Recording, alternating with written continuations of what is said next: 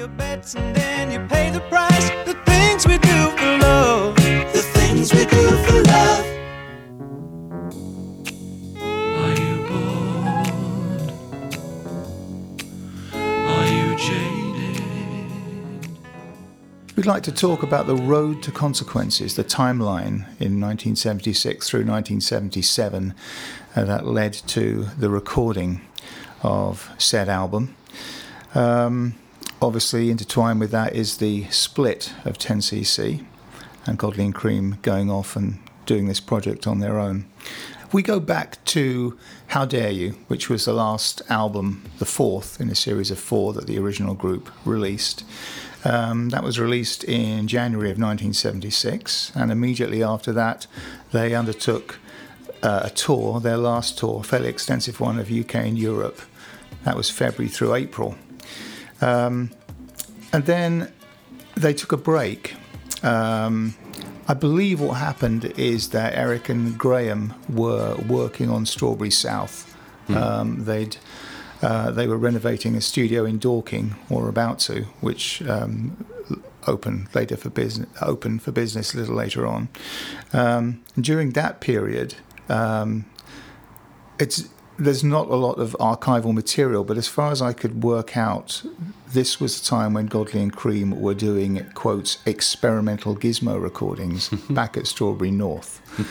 Um, about three months worth of that. Um, And in the meantime, Graham and, and Eric were down down south, kind of getting rigged up. I think there. I think so. Uh, I, I'm I, I'm putting some pieces of the puzzle together here, and and I, I may be extrapolating um, a, a bit more. Sure. But that that that that's what I see as happening. Um, there was the last 10cc gig on the 21st of August 1976 when uh, they played at the Knebworth Festival, which was headlined by the Rolling Stones. Yeah. Um, that was the, the famous uh, um, incident where, how can I delicately put this, uh, a bystander jumped on the stage and, well, had a wank, essentially, in front of a 100,000 people um, shortly before a 10cc came on stage. The Obviously, things, the things we do for love, Paul. well, um, yeah.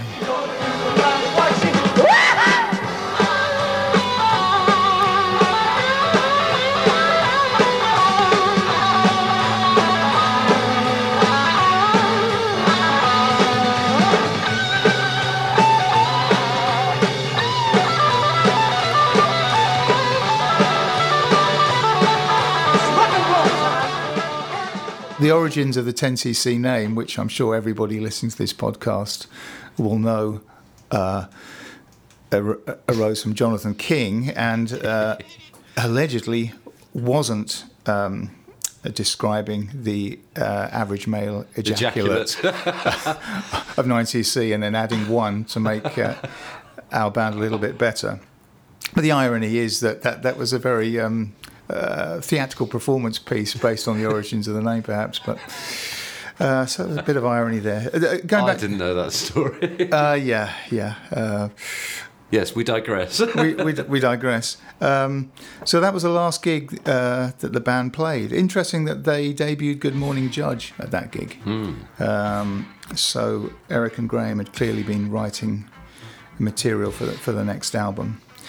Um, Interestingly enough, just just on that, w- was the the infamous "People in Love" already kind of knocking around at that time? it was knocking around. We're going to come on to that very shortly. Great. um, because just a little after that gig, a couple of weeks after, um, Paul McCartney hosted his uh, first Buddy Holly party stroke weekend stroke promotion.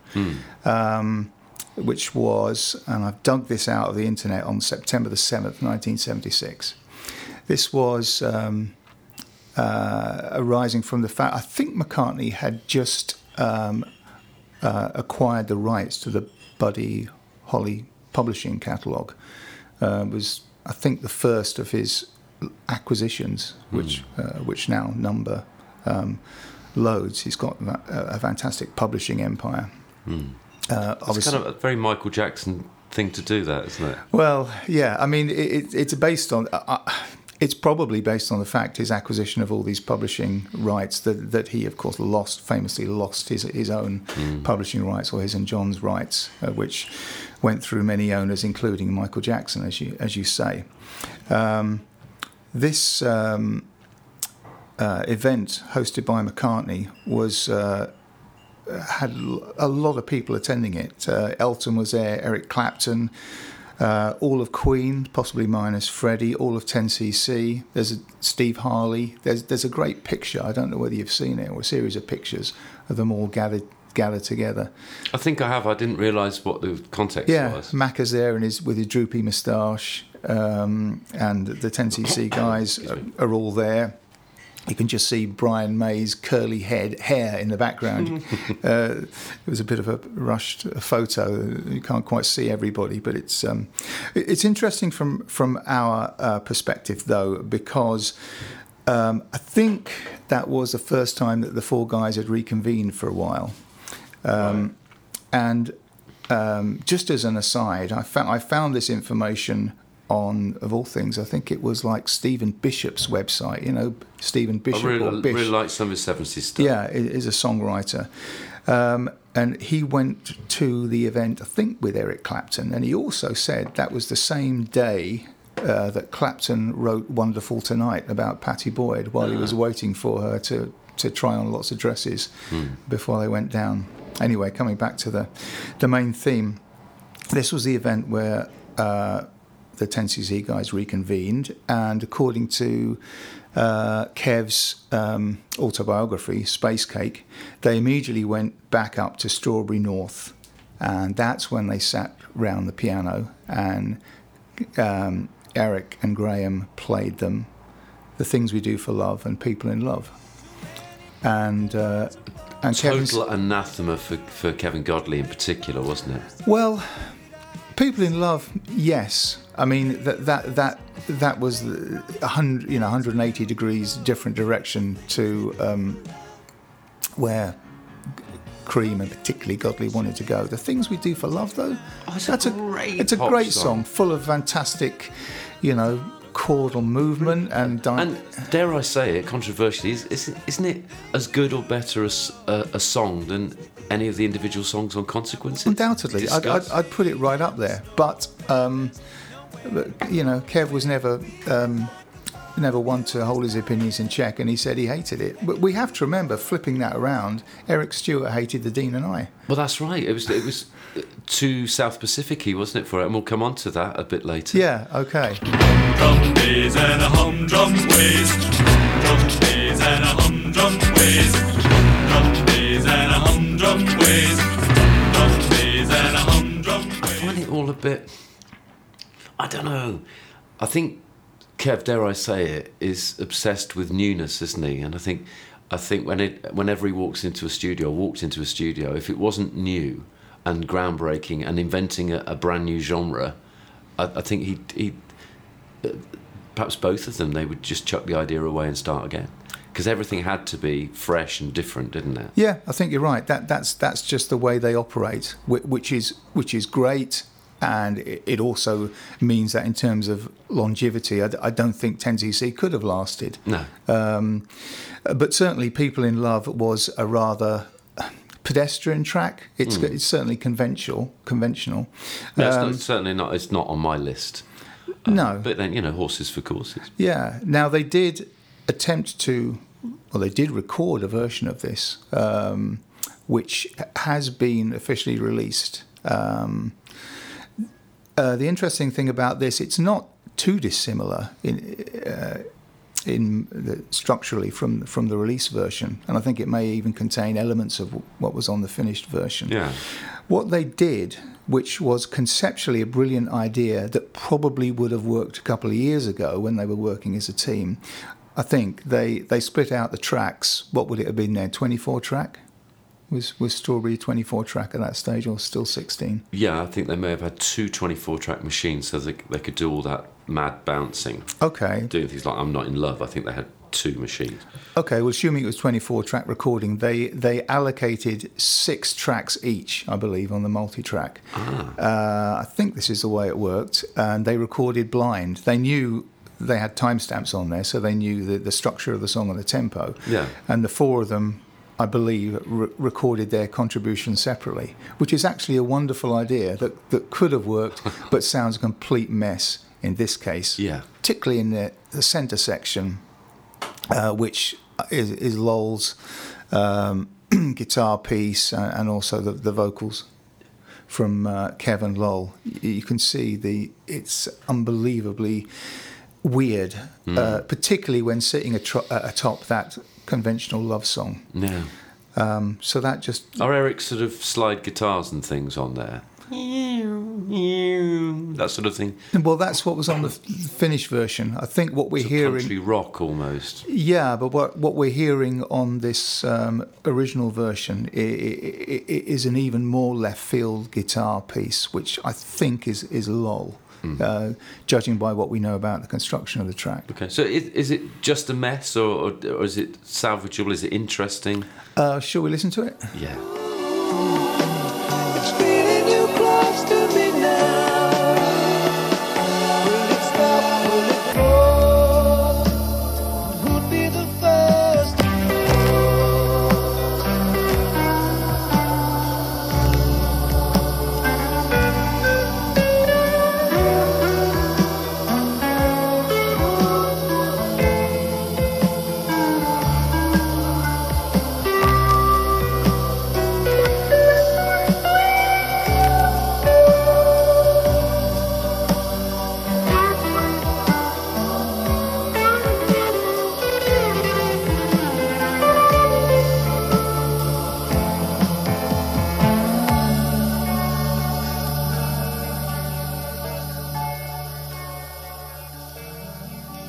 Great research, by the way.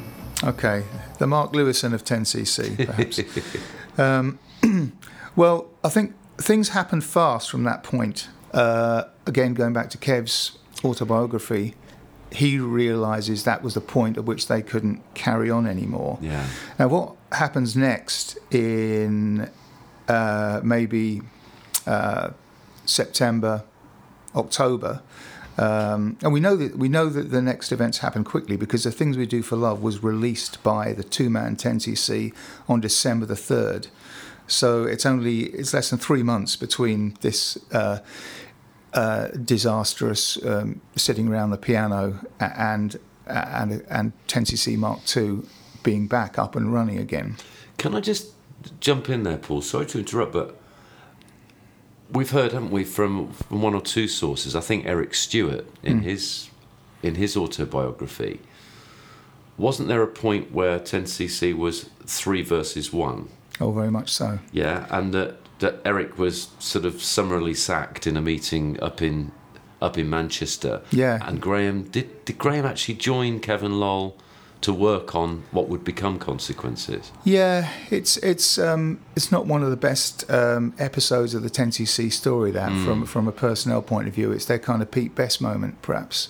Um, Eric's autobiography um, goes into this meeting in some detail. I think it's to his credit that up until up until this point, he hadn't ever really mentioned it before. That that it it was alluded to in um, in the book, uh, the worst band in the world. But in his autobiography, uh, the things I do for love, um, he, he explains how he was he, he was um, invited up to a meeting at, at Strawberry uh, or in Manchester. Um, I was sat down at a table with the other three guys, and he says the Manchester management. He doesn't name Harvey Lisberg, but I imagine it must have It's been. be him, It isn't it? must have been at least Harvey and His and- company. and his uh, maybe some other guys. I Yeah. don't know. And he was sacked. Uh, he was told that Graham, Lol, and Kevin don't want to work with you anymore. And he thought they were joking, and then he, he uh, understandably stumbled outside and and went back home. Uh, went back to the south uh, south of England, back to his house. and Told his wife and was in a state of shock.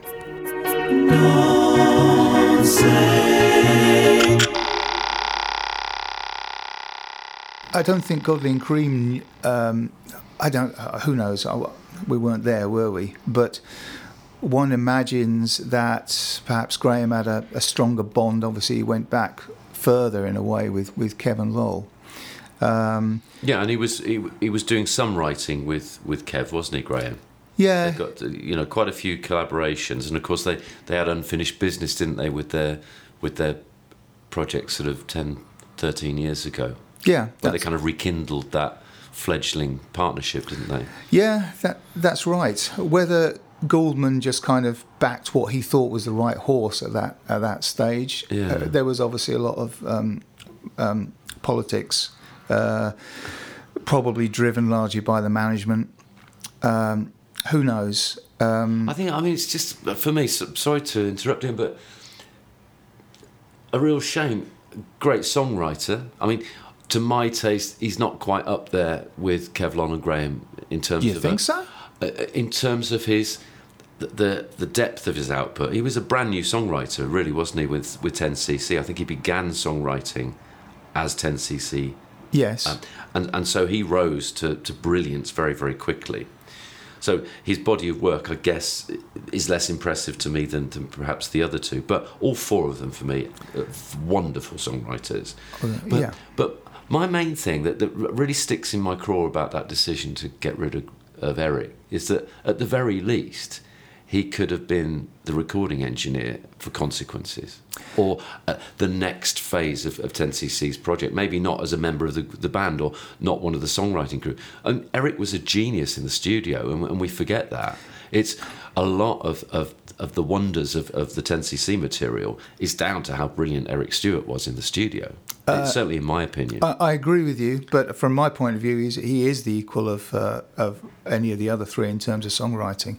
I mean, don't forget he'd he'd written uh, although the dynamic dynamics quite interesting. I mean, lead vocal wise and writing wise, Lol particularly and Lol and Kev dominated the, the early hit singles. Yeah. but very quickly Eric and Graham came to the fore as a writing team, and Eric um, was. Um, uh, the lead singer on I, I don't know had the stats but uh, uh, by the time they got to How Dare You the most recent hits Hmm. had he'd had a hand in all of them the most recent songs yeah, and he, and- he was the lead singer on, on, on most of that, that bu- bunch of hits. yeah notably I'm Not in Love of and he was but- and he was the heartthrob of the band as well. yeah he was the one who uh, ended up in Look-in and Jackie and things like that I mean Yeah. you know love them but the the other three weren't ever going to kind of Yeah. so yeah, maybe there's a bit of pique, a bit of jealousy going on there. Well, he, he again he refers to that in his in his uh, autobiography, but I- I think it I think it was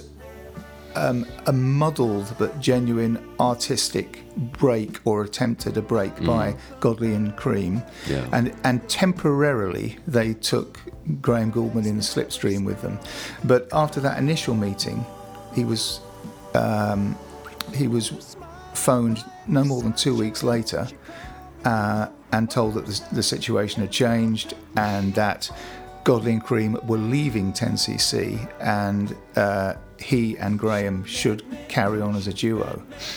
Um, it, it, it really must have hurt. I mean, I mean, I, Both of them would have been seriously pissed off by that, wouldn't they? And Graham would have surely felt really embarrassed, going kind of almost crawling back to Eric and saying, oh, "I've changed my mind." Yeah, I think so. And and, and although you know the, the two man 10cc went on almost immediately to a lot of success and Yeah. continued for many years, I think this uh, explains quite a lot about the animosity that that eventually developed between the two of them.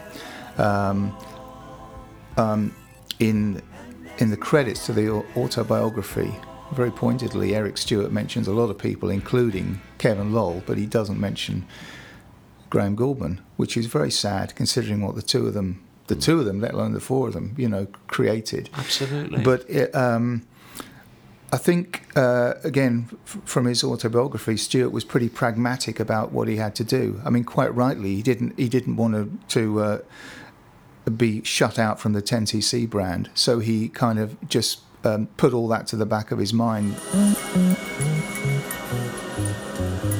Be quiet, big boys don't cry.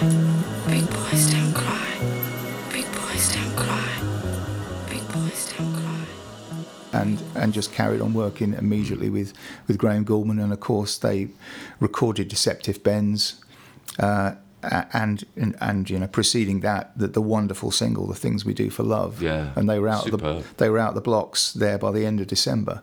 Yeah. So, so Godley and Creme, you know, had had created this this um, like when any band breaks up or breaks in two, it, it, it's going to be a difficult situation. Plus, of course, you had the fact that um, Eric's um, wife um, is Lol's wife's sister, uh, and um, happy to report both those marriages are still are still um, intact to this day. Uh, and they meant they were able to build the bridges eventually. But a d- difficult time for all concerned. Sure.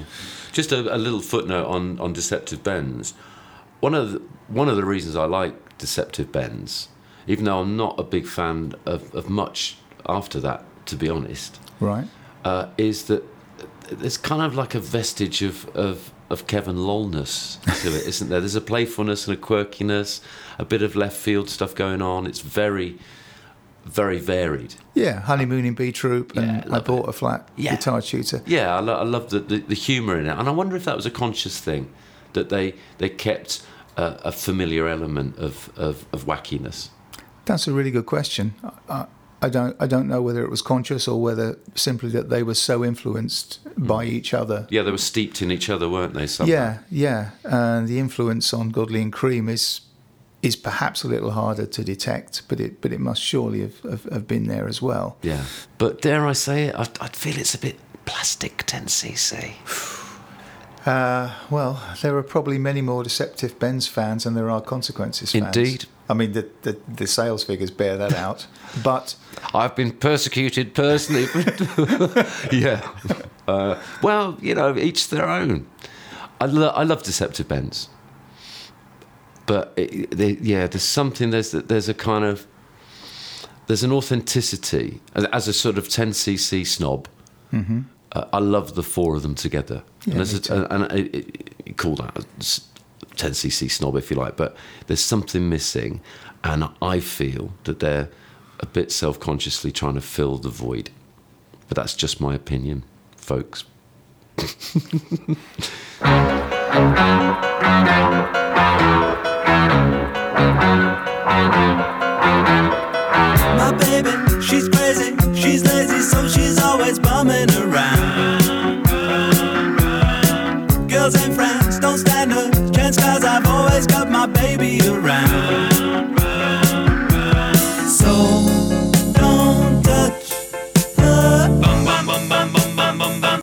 mean, for, for all my sort of favoritism for Kevin Lol, I guess, gun to my head, it would be I'm, I'm a Kevin Lollist, even though I love the other two. In a hundred years' time, it's going to be I'm Not in Love that's that, that's stand, still standing, isn't it, as, as the monument, and it'll always be one of the recording classics in terms of its innovation and its beauty and it's just that unique sound great song, wonderful song. But arguably, it's Kevin Lol's input into that with that that amazing use of of multi-tracked harmony on on those individual tape loops whizzing around mic stands all over the, the studio. It's that that turns it from a brilliant song into a, a timeless classic, wouldn't you say? Absolutely. Uh, and it's Kev's um, deconstruction. Uh, he just what he wanted to make it different, different, different. It's his, his idea to do the voices, his idea to put in a bass guitar solo. Um, you know, which isn't a wild idea when you think of a bass guitar solo, but it, it, it fits seamlessly into the picture. oh, it's a beautiful. I mean, it's McCartney-esque, isn't it? Yeah. That lovely plummy sound. I think Graham Gouldman's a great bass player. Very underrated bass player. You see those live clips of him all through the career, but particularly early on. Yeah. Uh, you know, with that, that great Rickenbacker sound, percussive but really melodic, fantastic. Yeah. And Lol's doing a lot of that stuff on Consequences. I, I, I think Graham Gouldman maybe s- subconsciously fed into Lol's imagination a lot of the, the bass parts. In The Flood, for example, I think you hear Graham Gouldman's sort of bass style. Right. Right. But we can look at that. Uh, We know a song about that, don't we?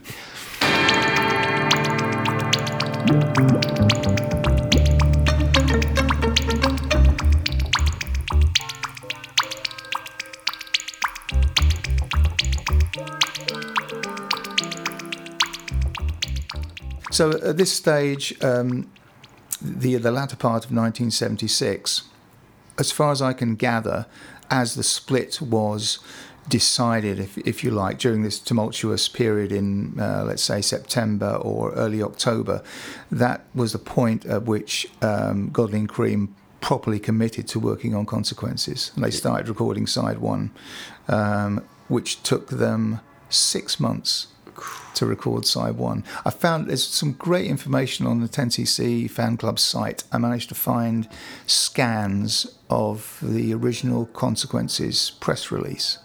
I can't wait to see that. You've been talking about. Well, that. it will it will, will make your eyes go a bit squiffy because the, the, the resolution isn't that squiffy good. already, Paul. Yeah, well, yeah, there you go.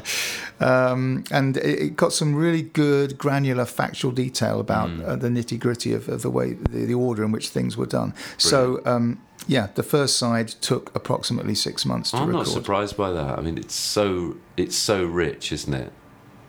Oh yeah, yeah. And as you as you said in the previous episode, they started with the, the burial scene, Yeah. I think, and the the wind section. Um, and uh, of course, we've got uh, Paul Gambaccini's uh, diary notes in the consequences booklet to, to sort of to, to, to cross check against this timeline. Yeah. Um, he says that he was played the burial scene on October the 12th, um, and by November the 4th, um, uh, he's um, uh, talking about the split. I, I, th- I think the split was officially, officially announced in October 76. So end of end of 1976, or through to the end of 1976, you've got uh, Kevin Lol working 17 hours a day, as they describe it, with Martin Lawrence up at Strawberry North uh, with a couple of weekends off, uh, creating side one of consequences. Wow. I tell you what's been been great, Paul, over the, the, the last couple of weeks since we put out the first podcast is that there, there's been so much great feedback and loads of really interesting contributions from people on the face the Facebook groups, you know, 10cc and Godley and Creme groups, uh, stuff that we'd missed or had forgotten or, or didn't know. Uh, and that's been that's been so so helpful. So uh, about half of what I've been spouting in, in this episode has been thanks to our more knowledgeable friends out there. So yeah, we we just wanted to really express our appreciation to everyone who's kind of chipped in with stuff. It's brilliant. Yeah, it's wonderful because we're such nerds. We probably would record this into a vacuum anyway, even if nobody was listening. But it's nice to know that we do have a, a small but perfectly formed audience. So Absolutely. thank you very much, anybody who's listened and and or contributed. Yeah, wonderful. Hip hooray!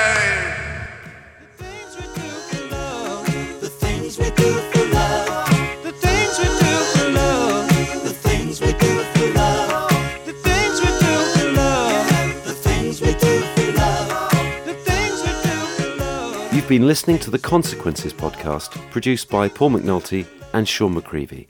Thanks for listening.